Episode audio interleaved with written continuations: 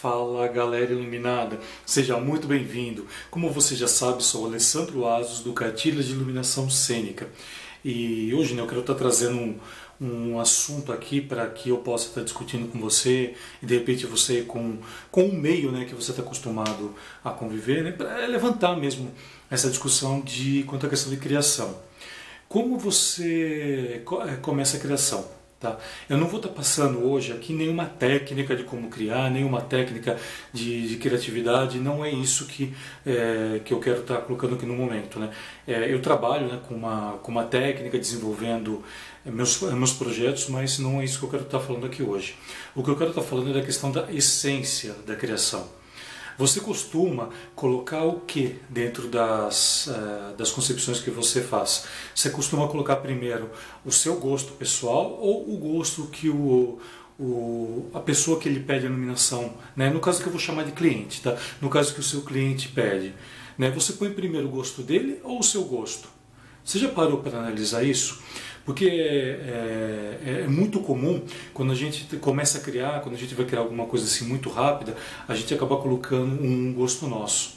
Então, quando a gente está muito tempo assim com é, iluminando uma companhia, né, iluminando um certo grupo, né, iluminando certos locais, tudo, é muito comum a gente tá tá tá ter aquela ter aquele start, né, e acabar colocando coisas nossas em primeiro plano. E muitas vezes a gente se esquece que o cliente também tem o gosto dele, que a companhia tem, que o espetáculo tem.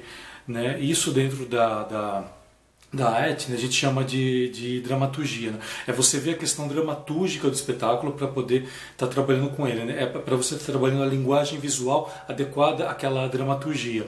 E na música a mesma coisa, né? em musicais a mesma coisa, na arquitetura também a mesma coisa. Né? Não é porque eu estou iluminando uma casa que, que eu vou colocar o meu gosto ali. Não, não. Você pode estar colocando sim seu gosto, mas assim, tem que primeiro saber o que o seu cliente precisa, o que ele quer ver. É, é, na arquitetura, né, às vezes acontece assim, a arquitetura, já, já aconteceu também comigo, né, dentro da área de, de, de, show, né, principalmente de teatro, ah, eu quero ser determinada luz, e vem, a pessoa vem com uma foto lá, tem como deixar dessa forma, tudo, e muitas vezes você olha para aquilo, né, você fala assim, nossa, eu, será que eu vou ter condições de fazer isso? Porque de repente, para eu estar com um determinado aparelho, eu sei que tem um certo custo, e você sabe que não vai ter aquilo, mas dentro daquilo, o que, que eu consigo chegar?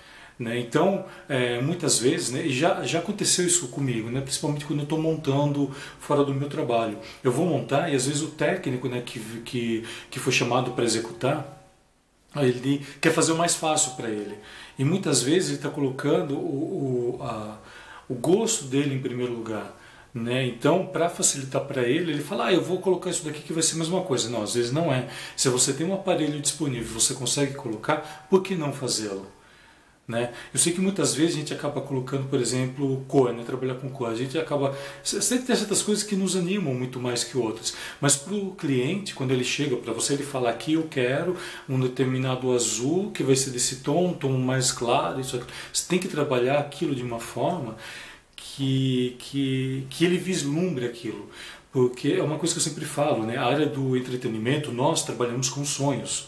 Né? O espetáculo ele é um sonho realizado ao vivo e, e espetáculo assim nessa abrangência geral mesmo, né? em musical, em shows, em, em, em, teatro, dança, enfim, seja lá a linguagem que você estiver trabalhando, né? o, o, o, tipo de espetáculo que você estiver executando, a obra que você estiver executando. O importante é isso, é sempre você entender o que o cliente quer para tentar traduzir isso da melhor maneira possível para aquele espaço dentro da linguagem visual com que você vai trabalhar com ele. Com certeza você vai ganhar muitos pontos com ele, você vai ser muito bem falado, você vai ficar bem quisto, né? ou seja, eles vão gostar de você muito mais. Você, consequentemente, pode ser indicado por outras pessoas também, porque aquela pessoa que te contratou vai falar: Nossa, olha, ele conseguiu fazer o que eu queria, então acho que ele vai ser legal também para você. E veja que legal né, a gente conseguir é, tentar transpor aquilo que o nosso cliente quer da melhor maneira possível para aquilo que ele precisa. Né? Então, é, eu falo que é uma bolinha de neve, né? ela vai, é, uma, é algo que começa aqui pequeno, vai andando, andando, quando você vê já está grande ali. Ou seja, você está se tornando conhecido no meio, você está é, se tornando assim querido, você está sendo chamado para outros trabalhos, independente se você for iluminador, se você for técnico, se você for montador, se você de repente for solo design, se você de repente só for chamado para fazer uma pequena etapa, mas você vai estar tá lá dentro. Né? Por quê? Porque você soube respeitar o outro, você soube respeitar o que seu cliente queria, o que a, a pessoa que te chamou queria. Então isso é muito importante para a gente sentar e, e, e pensar mesmo tá? E, e, repensar cada vez mais nisso, né? Deixar um pouco o nosso gosto pessoal. Eu faço muito isso. Eu faço muito. Quando eu tenho um briefing, né, que eu faço com todas as pessoas com que com que eu vou executar trabalhos, eu tenho um certo briefing, mesmo dentro do meu trabalho.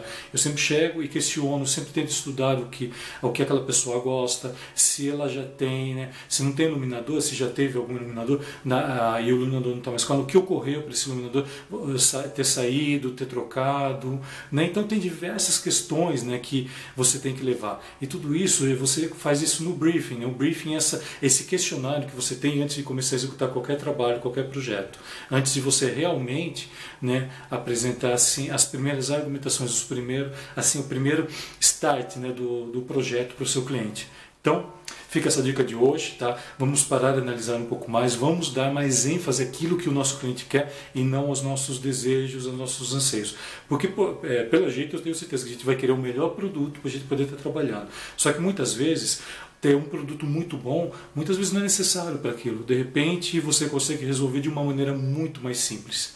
Né? Porque a partir do momento que a gente começa a questionar muito tecnicamente as coisas, aquilo se torna complexo. E, e muitas vezes o complexo, gente, ele é, complica tudo. o complexo, né? Ele, ele põe certas limitações que acabam impedindo a sua criatividade de agir. Então vamos pensar muito nisso quando a gente for tratar novamente aí de um novo conceito. Tenta mudar um pouquinho tudo aquilo. Ah, de repente eu estou acostumado a trabalhar com tom de azul. Eu adoro os 079, né, o Rosco 079 para trabalhar. Só que não é em todo lugar que eu posso usá-lo. Né? Quando eu posso, eu acabo até usando, como já usei diversas vezes, mas assim, eu sempre tento buscar outras tonalidades também para estar trabalhando. Com isso você vai descobrir novas formas também de iluminar. Então, Beleza? Fica essa, essa dica para hoje, esse recado. Né? Aproveito, também te convido né, tá se inscrevendo aqui no canal aqui embaixo. Pode estar tá mandando seu feedback, pode estar tá entrando em contato comigo. Deixa um like aí, será muito bem-vindo. E é isso. Então, agradeço muito por você ter ficado até agora. Até a próxima. Luz sempre.